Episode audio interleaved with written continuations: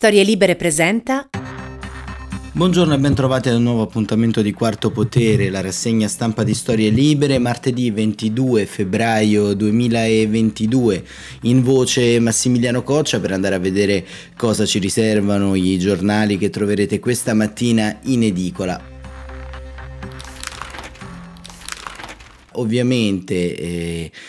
la vicenda russo-ucraina è al centro di tutte le prime pagine, di tutte le aperture. Il Corriere della Sera, sfida di Putin, entrano le truppe, Putin spezza l'Ucraina, titola Repubblica, le mani di Putin sul Donbass, libero la follia di eh, Putin e eh, Fatto Quotidiano e Verità aprono con due argomenti diversi, il PD con le destre contro i PM di Renzi, il Fatto Quotidiano e la Verità, le Brigate Speranza vacillano, temi ovviamente diversi da quelli eh, della geopolitica eh, e appunto dei venti di guerra che soffiano prepotenti sull'Europa, il messaggero Putin e la sfida sul Donbass, il resto del Carlino, l'Ucraina è mia, così eh, titola nel taglio centrale il eh, quotidiano di eh, Bologna e il sole 24 ore Ucraina, Putin invia truppe nel Donbass, sanzioni in arrivo, borsa di Mosca.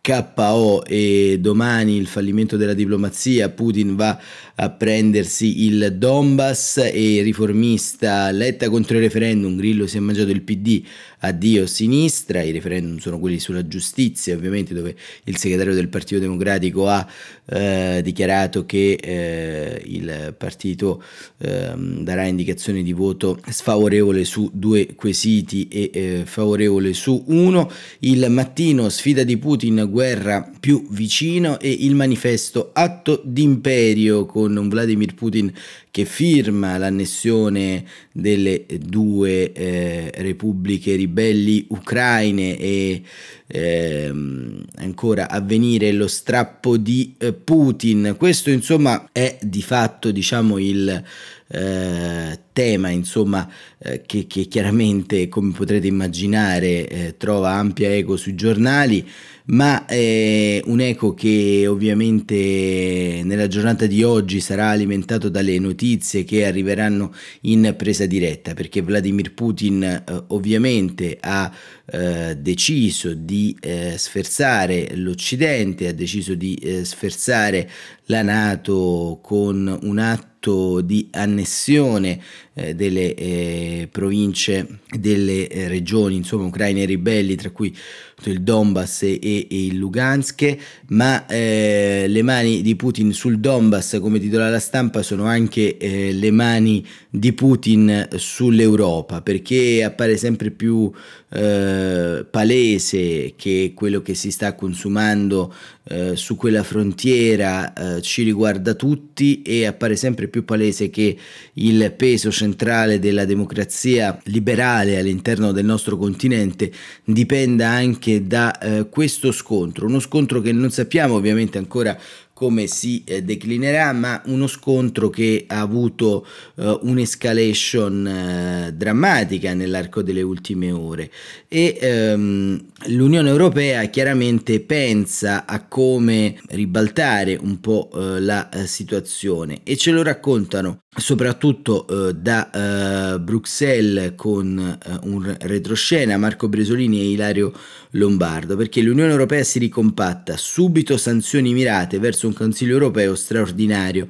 La notizia del riconoscimento delle autoproclamate repubbliche di Donetsk e uh, Luhansk da parte della Russia ha colto di sorpresa i governi dell'Unione Europea in particolar modo i loro ministri degli esteri che sono stati infermati proprio al termine della loro riunione più lunga e più intensa a Bruxelles, come ha ammesso Josep Borrell. Ma la successiva mossa del Cremlino, che ha ordinato alle truppe russe di entrare in Ucraina per una missione di peacekeeping nelle regioni del Donbass, ha ricompattato il fronte europeo che considera questa operazione un'incursione mascherata. Ieri sera, mentre Putin stava telefonando a Macron e a Olaf Scholz per comunicare la decisione di riconoscere le due province, l'alto rappresentante aveva già ipotizzato le prossime mosse. In caso di annessione ci saranno sanzioni, ma anche in caso di riconoscimento metterò le sanzioni sul tavolo, dopodiché toccherà ai governi decidere all'unanimità. Ci sarà certamente un approccio di gradualità e in primo momento verranno adottate sanzioni mirate verso coloro che saranno coinvolti in questo atto illegale, come ha annunciato Ursula von der Leyen e Charles Michel, dunque non sanzioni economiche vere e proprie, almeno non subito, ma piuttosto misure restrittive per colpire tutte le personalità che avranno a che fare con il riconoscimento eh, dell'indipendenza delle tue repubbliche autoproclamate. In linea teorica nel menino potrebbe finire anche Vladimir Putin. Emmanuel Macron ha chiesto una riunione di emergenza del Consiglio di sicurezza dell'ONU e ha aperto alle possibilità di sanzioni mirate. Sulla stessa linea anche il governo italiano, che in un primo momento era parso cauto. Dopo le decisioni di questa ieri, ovviamente, sera, ha puntualizzato il ministro Luigi Di Maio, è doveroso discutere sulle sanzioni da applicare alla Russia. Nessun tentennamento, i partner europei e atlantici devono agire in maniera compatta. Oggi dovrebbe esserci una riunione straordinaria degli ambasciatori dei 27, mentre il premier polacco Morawiecz ha chiesto le convocazioni di un consiglio straordinario europeo per eh, von der Leyen e Michel e il riconoscimento dell'indipendenza di Donetsk e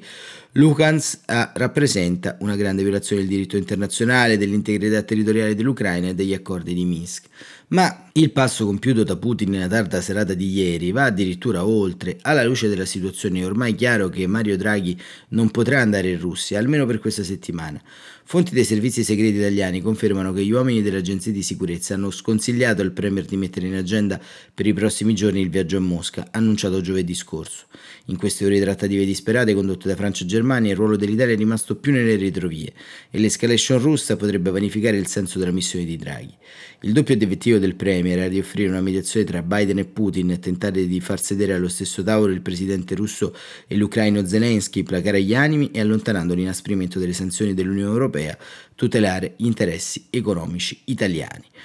E questo insomma è quanto eh, sta decidendo ovviamente l'Unione eh, Europea, ma ehm, diciamo c'è un altro retroscena a cura di Alberto Simone perché eh, ovviamente eh, le finanze sono l'arma eh, cruciale secondo eh, tutti per fermare Putin, banche nel mirino degli Stati Uniti per prosciugare le casse. Oggi nuove sanzioni. Così Alberto Simoni da Washington eh, invece ci racconta il fronte eh, della Casa Bianca, cioè come Biden e l'amministrazione americana stiano eh, strutturando un piano per eh, riuscire a fermare il RAS del Cremlino. Le mosse e il discorso di Putin Scrive Alberto Simoni, sono arrivati alla Casa Bianca mentre era riunito il Consiglio per la sicurezza nazionale. È la seconda volta in due giorni che i vertici del paese si ritrovano nella Situation Room per analizzare la situazione in Ucraina. Biden ha cambiato più volte i piani per il fine settimana. Ieri era il President Day, rimanendo a Washington una conferma che uno strappo russo era in qualche modo atteso. Il riconoscimento delle repubbliche del Donbass da parte del Cremlino ha costretto Washington ad aggiornare la sua strategia ed alzare ulteriormente l'allerta per un attacco che l'intelligence vede sempre più imminente. Può iniziare in qualsiasi momento, ha detto Jack Sullivan, consigliere per la sicurezza nazionale. La reazione di Biden è un ordine esecutivo che proibisce nuovi investimenti, commerci e movimenti movimenti di denaro con le due regioni di Donetsk e Lugansk. Non ci saranno importazioni negli States dirette e indirette di beni e tecnologie provenienti dall'Ucraina orientale. La decisione ha sottolineato la Casa Bianca, non è legato alle rapide e massicce misure economiche, le sanzioni. Se Mosca dovesse invadere l'Ucraina in un briefing con i giornalisti, un alto funzionario dell'amministrazione ha spiegato che Washington si attendeva il gesto del Cremlino ed aveva pronta la risposta. La settimana scorsa Anthony Blinken aveva parlato di reazione rapida e massiccia in caso di riconoscimento da parte russa del Donbass, ma il Dipartimento di Stato non aveva allora elaborato. La decisione di ieri potrebbe aver aperto la strada a nuove iniziative. La Casa Bianca infatti annuncerà altre misure contro la Russia, responsabile di quanto accade nel Donbass. Ha spiegato alla fonte americana che sul dispiegamento di soldati russi nelle regioni separatiste, diciamo, ha commentato dicendo che questi movimenti non sono un nuovo step, ma ora avvengono apertamente rispetto a prima. Biden ha sentito poi prima Zelensky e poi in una conference call Macron e Scholz. Gli alleati europei potrebbero trovarsi sul tavolo nei prossimi giorni a discussione che se applicare subito le sanzioni, ha detto Pep Borrell, alto rappresentante per la politica estera dei 27 che spinge per le sanzioni anche Johnson. Il riconoscimento di Lugansk e Donetsk è una violazione del diritto internazionale. la presa di Mosca sull'est dell'Ucraina non è ehm, l'obiettivo finale di Putin, ragionano alcuni analisti, l'ipotesi di un conflitto su larga scala resta altissima. Ci sono 110 battaglioni tattici con almeno 1000 soldati ciascuno ai confini dell'Ucraina, due terzi di questi sono a meno di 50 km dalle frontiere governate da Kiev. Nel primo pacchetto di misure massicce e severe c'è il sistema bancario, non riferito all'agenzia Reuters e Fonti. L'obiettivo è impedire le transazioni fra istituti russi e quelli americani, si tratta di togliere l'ossigeno del dollaro dai circuiti moscoviti. Un secondo step prevede di colpire alcuni individui e compagnie russe inserendoli in una lista nera nota come Specially eh, National Signet che farebbe scattare l'esclusione dal sistema bancario americano, il blocco del business con gli Stati Uniti, il congelamento degli asset, la bozza in definizione, le banche coinvolte sono la VTB Bank e la Sbrebank, la Web e la Gazprom Bank. Washington ritiene che colpire il sistema bancario darebbe un colpo immediato alle casse statali russi, agevolando la fuga dei capitali stranieri, innescando una spirale inflazionistica, obbligando la banca centrale russa a intervenire per salvare, come già accadde con le sanzioni del 2014, il sistema creditizio e rublo. Un altro elemento su cui il Pentagono sta riflettendo sono i rifornimenti di armi agli ucraini. Sinora all'America sono arrivate tonnellate di munizioni, missili anticarro, Stinger, oltre che elementi protettivi e armi difensive. CIA e difesa stanno facendo pressione perché la capacità bellica delle forze armate di Kiev possa migliorare e attualmente la superiorità russa è soverchiante e gli americani sono convinti che sarà impossibile colmare il divario. Non si tratta di inviare carri armati o caccia, ma Washington sta ragionando su come sostenere eventuali operazioni di resistenza da parte degli ucraini. Il modello cui si guarda, spiegano uh, un analista militare e conoscenza del dossier, è l'Afghanistan, quando negli anni Ottanta gli USA finanziarono e armarono i Mujahideen in funzione antisovietiche. Insomma, non andò benissimo.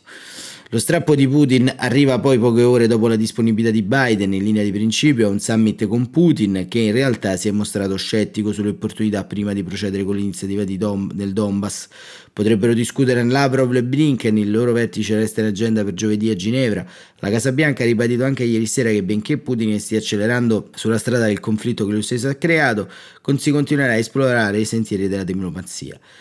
da qualche ora molto più stretti e rapidi, scrive Alberto Simoni. Ecco, vedete, questa è un po' la situazione che c'è sul fronte delle cosiddette sanzioni, ma eh, perché? Perché sostanzialmente, eh, eh, diciamo, la, la, veramente il pertugio è molto stretto. Quello che passa fondamentalmente eh, da, un, eh, diciamo, da una situazione di tensione all'altra è esattamente, possiamo dire, eh, la soluzione, ma la soluzione prima di arrivare a, ad inforcare le armi è, è nettamente eh, quella delle sanzioni, lo sappiamo tutti, lo sa la diplomazia europea, lo sa la diplomazia statunitense e lo sa anche Vladimir Putin, che infatti, eh, diciamo, prima che sia troppo tardi, ha comunque elaborato un gesto, possiamo dire, irreversibile, perché oh, diciamo è raro che nella storia eh, dell'Europa eh, una annessione di fatto, come eh, la chiama anche il Corriere della Sera, possa determinare poi una de-escalation da quei territori. Insomma, eh, in tutto quanto il percorso storico, geografico eh, del nostro continente, eh, ogni annessione, ogni eh, appropriazione indebita di territori eh, si è poi risolta o con un conflitto o con eh, un rilascio di quello che eh, in qualche modo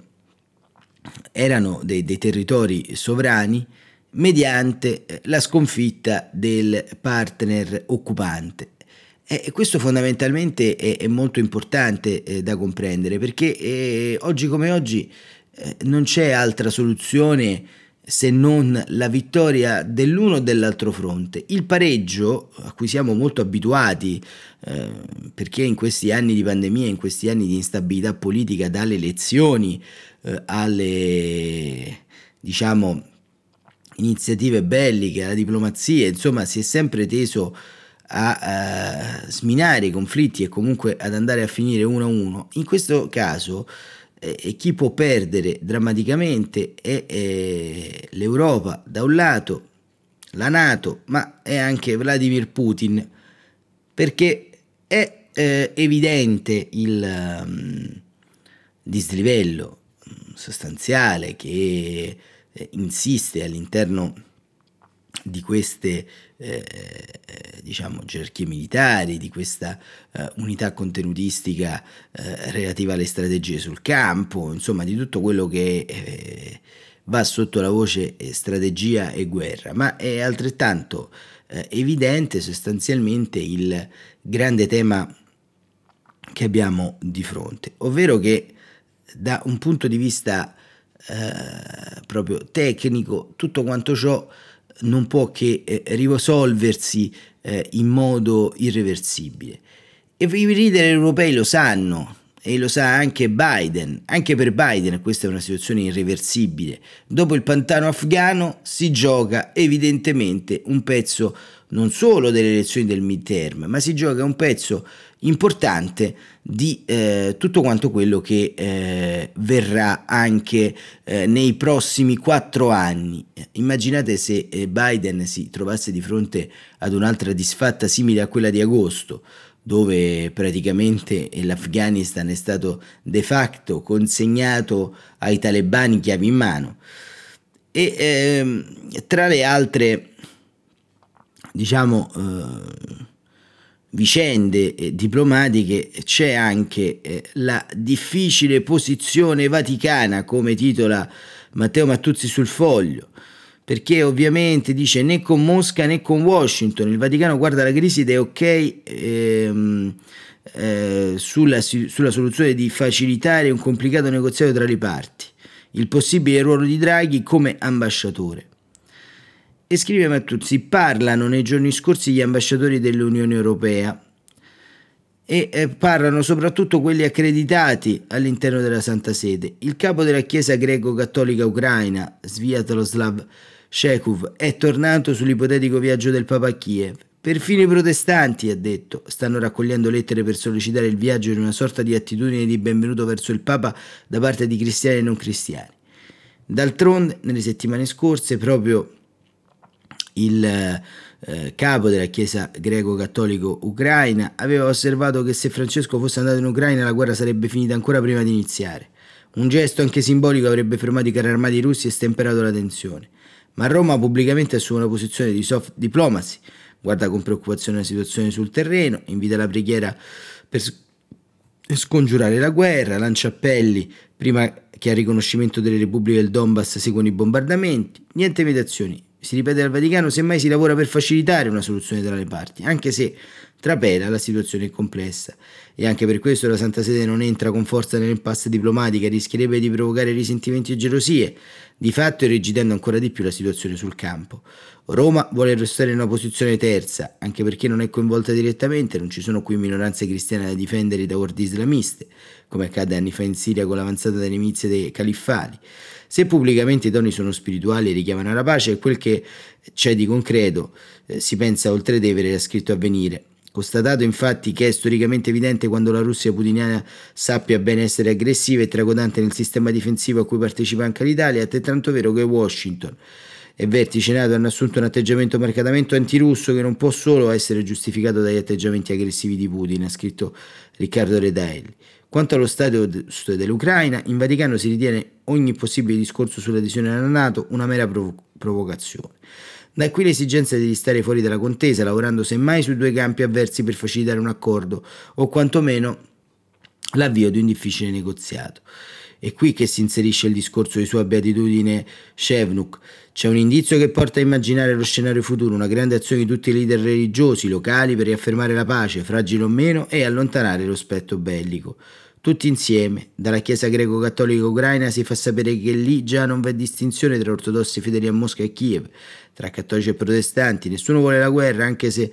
sulla posizione del patriarcato moscovita, l'alleato di ferro di Putin, sono lecite le perplessità. E che fare dunque? Se il Papa non può esporsi subito prima in, in, prima persona, il patriarcato, soprattutto con le sue frange più nazionaliste, chiuderebbe in poche ore ogni dialogo con Roma, rendendo un'utopia il promesso incontro tra Francesco e, e Kirill. Ecco che si fa largo l'ipotesi di Mario Draghi in veste di ambasciatore presso Vladimir Putin nel caso dovessero incontrarsi, ma non solo di gas e grano parlerebbero, ma anche della posizione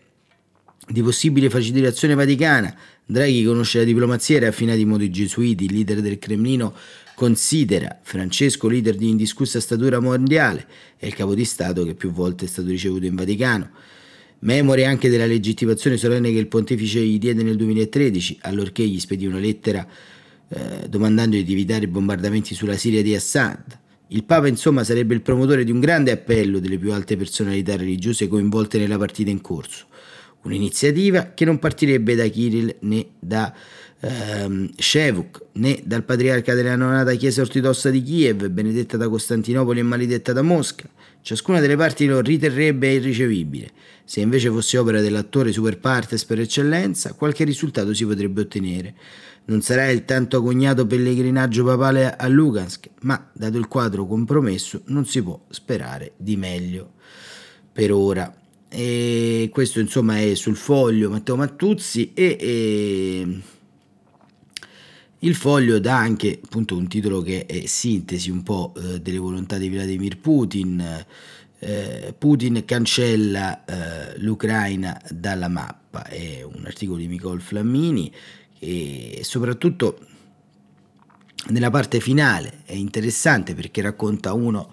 dei pezzi insomma della guerra cosiddetta sporca che si sta combattendo oltre agli status al separatismo e, e via dicendo. Nelle ultime ore i media russi scrive Nicole Flammini non hanno fatto altro che parlare di attacchi di sabotatori ucraini contro i separatisti e anche contro un posto di blocco sul confine con la Russia. Ma mentre tra le popolazioni delle province di Donetsk e Lugansk non ci sono state vittime, soltanto ieri in Ucraina sono morti un civile e quattro soldati. L'esercito di Kiev non si muove, non risponde per non fornire un casus belli ai russi, ma Putin sta fabbricando da tempo dei pretesti per un'aggressione con la quale intende smembrare l'Ucraina e con questo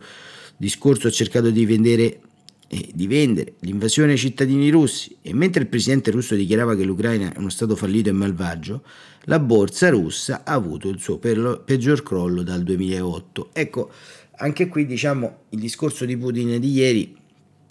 diciamo più che attaccare l'Ucraina,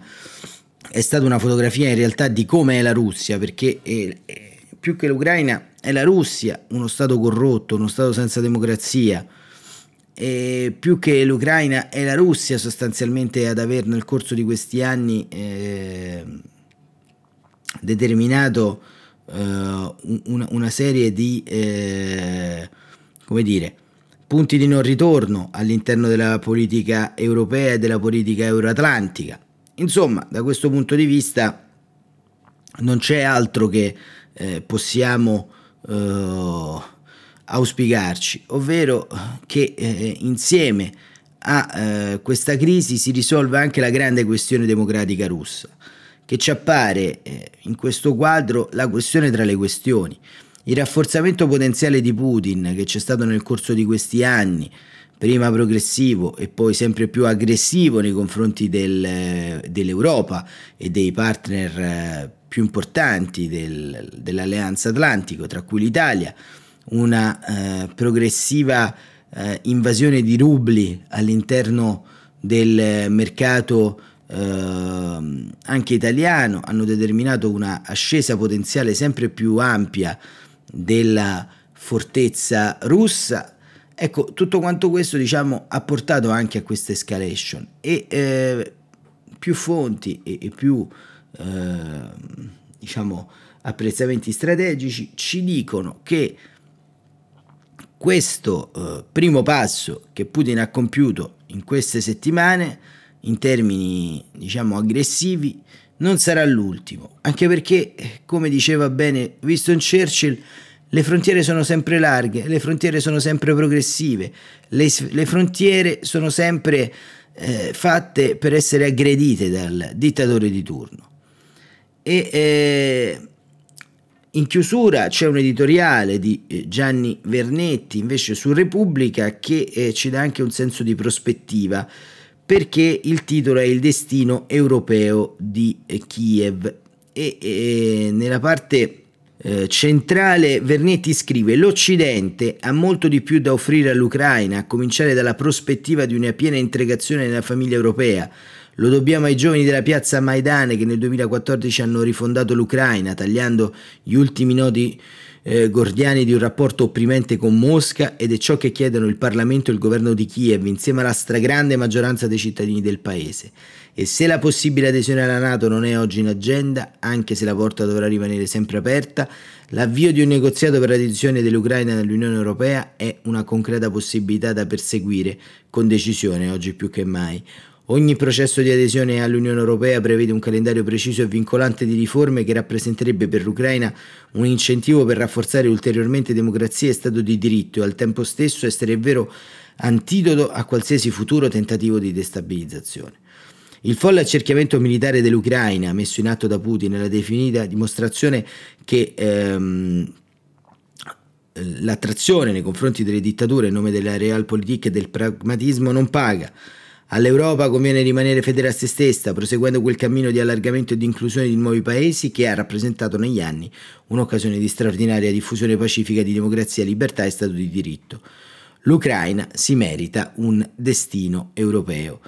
Ha ragione Gianni Vernetti, ma anche l'Italia si meriterebbe un destino europeo, eh, anche se siamo pienamente inseriti e con eh, diciamo, tutti gli onori e gli oneri della gloria. È chiaro che il processo europeo è ancora una volta un'ottima idea e l'unica ancora di salvezza. C'è da vedere tuttavia se questo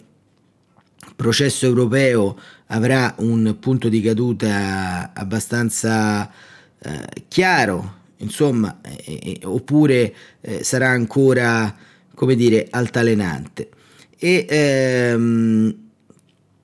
in conclusione, ehm,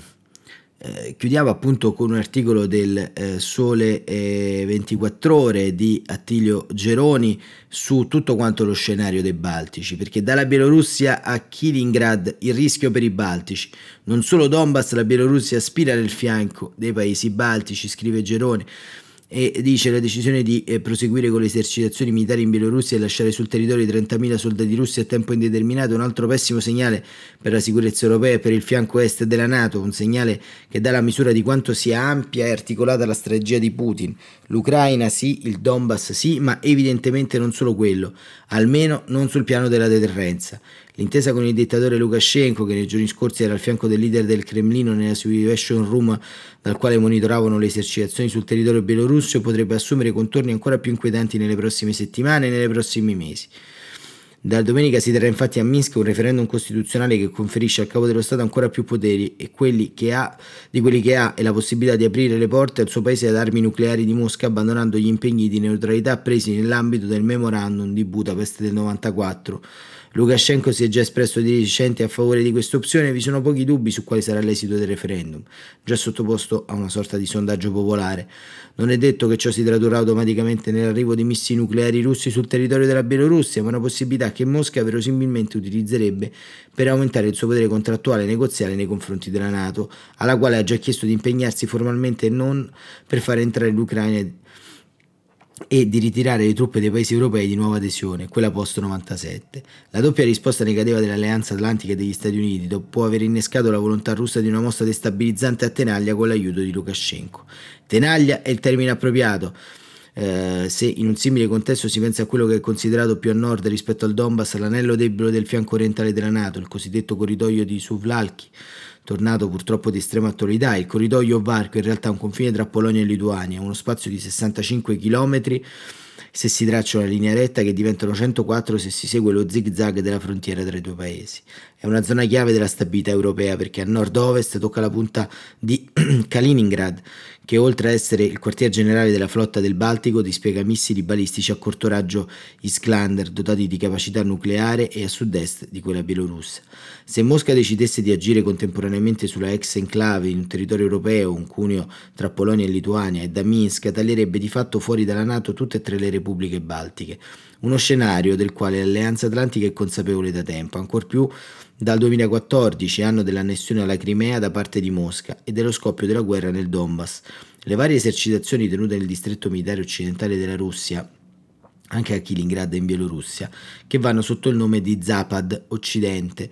non hanno fatto che mettere in evidenza la debolezza costruttiva di questo varco. Alcuni anni fa Ben Oaks, capo delle forze armate statunitensi in Europa, contribuì in un importante paper del Center for European Policy and Analysis ad attirare l'attenzione sul ruolo strategico che questo corridoio avrebbe potuto ricoprire in caso di interventi militari congiunti da Russia e Bielorussia. Così com'è, disse presentando il documento, il varco si presta perfettamente a un'azione russa e consiglia una serie di misure affinché la Nato potesse almeno ridurre un deficit militare che negli ultimi anni era diventato cronico. Rendere mobili le cosiddette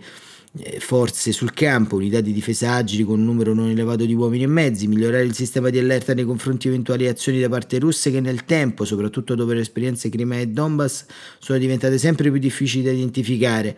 migliorare le infrastrutture di una zona che dispone soltanto di due vie di comunicazione terrestri, peraltro strette e non in grado di smaltire rapidamente in modo efficiente il movimento dei mezzi corazzati. Infine un potenziamento dei collegamenti con il retroterra NATO dalla Polonia e dalla Germania i drammatici sviluppi delle ultime ore fanno capire che anche in questo quadrante, mentre siamo concentrati sui destini del Donbass e dell'intera Ucraina, dopo le decisioni di Putin potrebbero accadere cose spiacevoli. A questo punto non si può escludere nulla, scrive Attilio Geroni in questo ottimo articolo che ci dà esattamente la dimensione e la misura del eh, conflitto.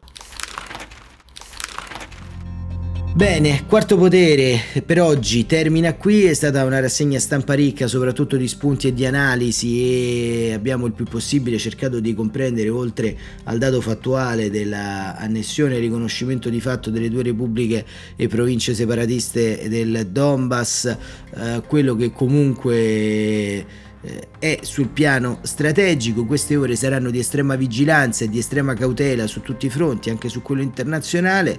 e noi ci ritroveremo come sempre domani mattina alle 7.45 per eh, comprendere insieme eh, cosa sta succedendo ma soprattutto per analizzare eh, quali potrebbero essere le mosse future di questa crisi. Grazie davvero per essere stati con noi, buon proseguimento di giornata e a presto risentirci.